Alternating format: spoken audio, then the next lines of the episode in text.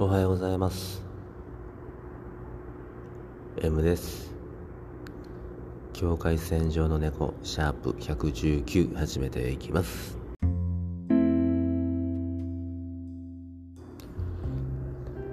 えー、今日は2021年の11月16日火曜日朝の7時48分です。えーとまあ、今日は16日で、15日、昨日ですね、11月15日は、うーんと、むえー、っとね、2年前に、まあ、あのー、死んじゃった、えー、猫、僕がずっと飼ってた猫の政宗っていうのがいるんですけど、えー、その政宗の昨日命日でしたね、うん、そう2年前ですね。でそう彼はそう男の子で彼はえっ、ー、とね何何て言ったらね茶色、うん、金色のような茶色のような、うん、色の、えー、虎猫で。でまあちっちゃくて毛はちょっとちょっとゴワゴワしてて。で短くない長くもない中毛っていうんですかね。で、まあ、片目のない、えー、猫でしたね、え事故でね片目を取っちゃって。でまあまあ病院に、まあ、事故でね車かなんかにひかれてなんかまあ小学生かなんかの男の子が、えー、拾拾ったというかそれを事故を見てでその事故った猫をもう病院にえー、連れて行ったみたいなんですね。うん。まあ、本当は、まあえー、誰か買うとかっていうふうにしないと治せないらしいんですけど、まあ、その病院もうんでもなんかそのああまりにも、まあ、その子が一生懸命言うので、まあ、治したと。うん、でどうしようかな。でそこの病院の看護婦さんっていうんですかね。看護師の子がまあ僕の知り合いで、うん、でどうしようかなってこうこれこれこういう事情があって、うん、なってんねんって話を聞いてああじゃあ、うん、どんな子か分からへんけど僕が、えー、引き取るよって言って引き取ったですね。うん。でまあまあ僕がその時一人暮らしで、まあ、ペットを飼っちゃダメだったんですけどなんかねなんかその時はもういいかと思って、うん、結構うん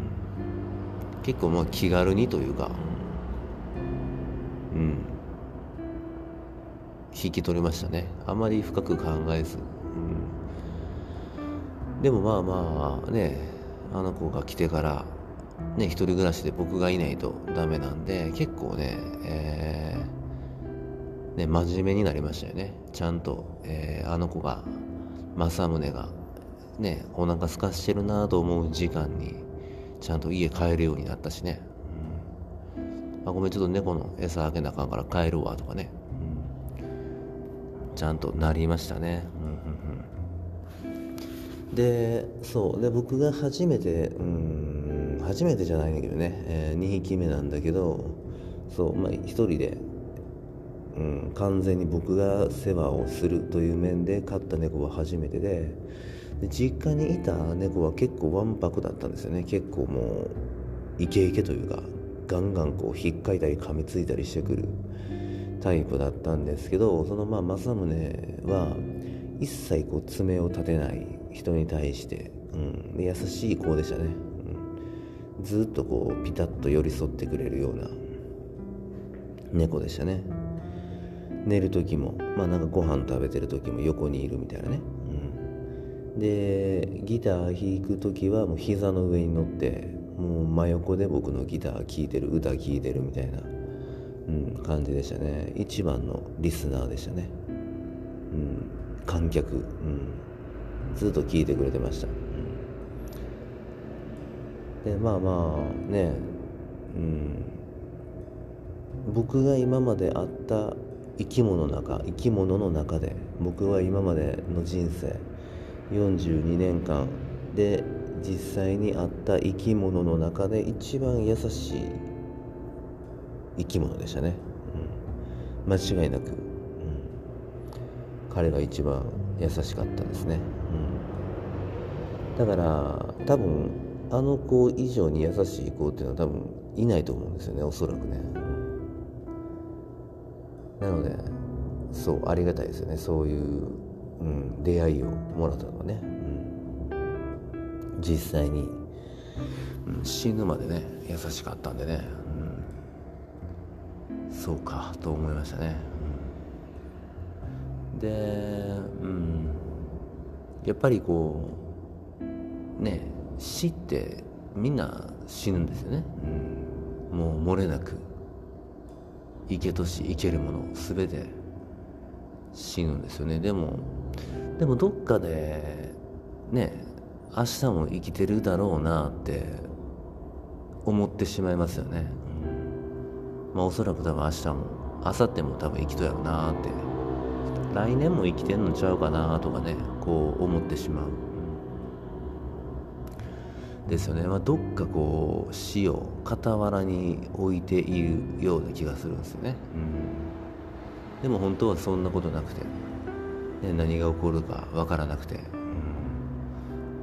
うん、でねなんか真面目に生きてるからね、ある程度こう段階踏んで死に行くんだろうな死に向かっていくんだろうなと思うけど、ね、理不尽に命を奪われてしまう人も確かにいて結構な数言いますよね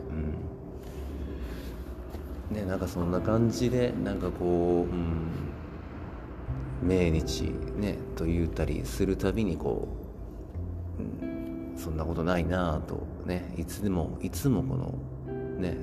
隣り合わせで生きているんだなということをまた再認識しますよね。だからそんなこともあってなんかこのね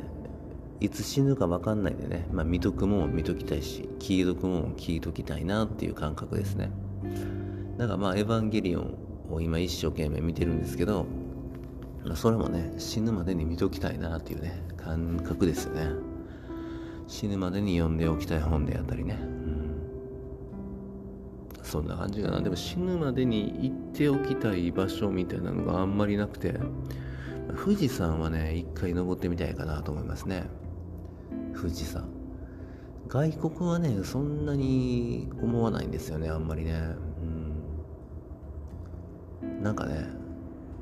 あんまないな。ハワイはでも一回行ってみたいな。ハワイでピナコラータを飲みながらね海岸でぼーっと一変してみたいなとかね1週間ぐらい。っ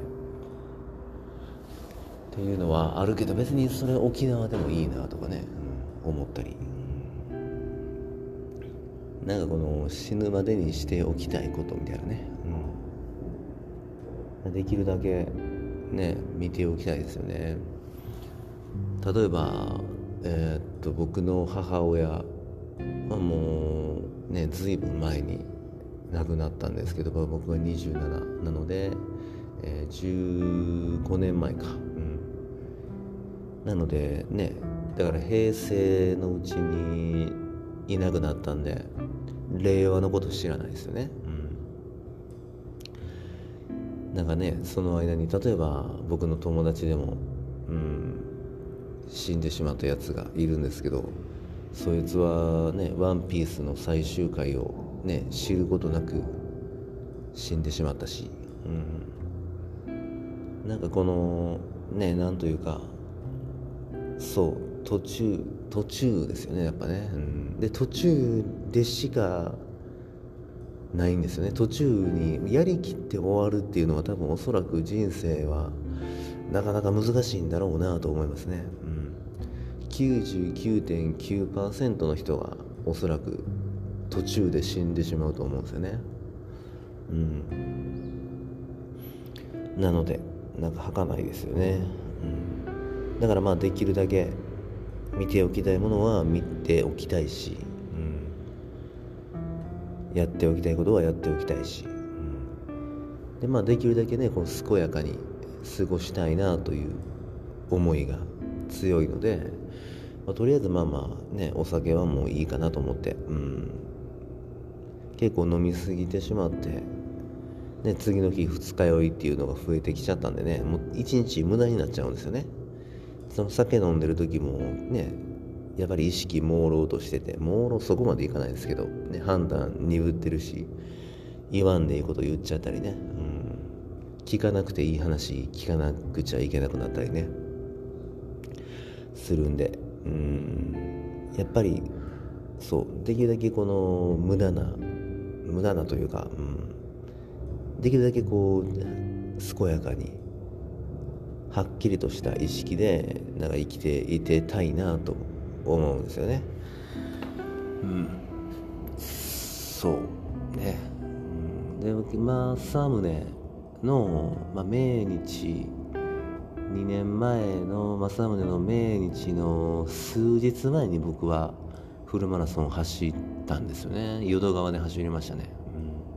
うん、なんかねもう既得状態だったんですよ。でずっとまあいてあげようかなと思ったけどねやっぱりうん。自分のね、まあ、目標をやっぱり遂行するのがやっぱりまーちゃんも喜んでくれるかなと思ったんで出て、うん、やっぱり走ってる間結構考えましたね、うん、体の痛みとかね、うん。ま、おそらく、彼も痛いのかなとかね、うん、ずっともう動けなかったんで数日1週間ぐらいかな、うん、なのでね、うん、そう。まあまあまあ。ねいろいろ考えます。また思い出しますね、うん。でそういうふうにしかそういうふうにしかなんか身近なものの身近な友達の仲間の家族の死からしか学べないのかな、うん、結構痛切に感じますよね。身近な人の死というものはね、うん、ニュースのねニュースで見る死ももちろん痛ましいんですけど。うん。何かねこう身につまされるものっていうのがあるような気がしますね、うん、まだこう少しねやっぱり生きるっていうことを、うん、死って分かんないですよねやっぱね。死んだことないんでねみんなね、うん、どうなんでしょうね死んだ後ってね、うん、だから分からないんでやっぱりちゃんと生きるしかないんだろうなと思いますね、うん、ちゃんと生きることの中にこの死も含まれていると思うんですよね。うん、なのでね、うん、できるだけまた今日もね、一日しっかり生きていきたいと思います。そろそろ終わります。それではまた。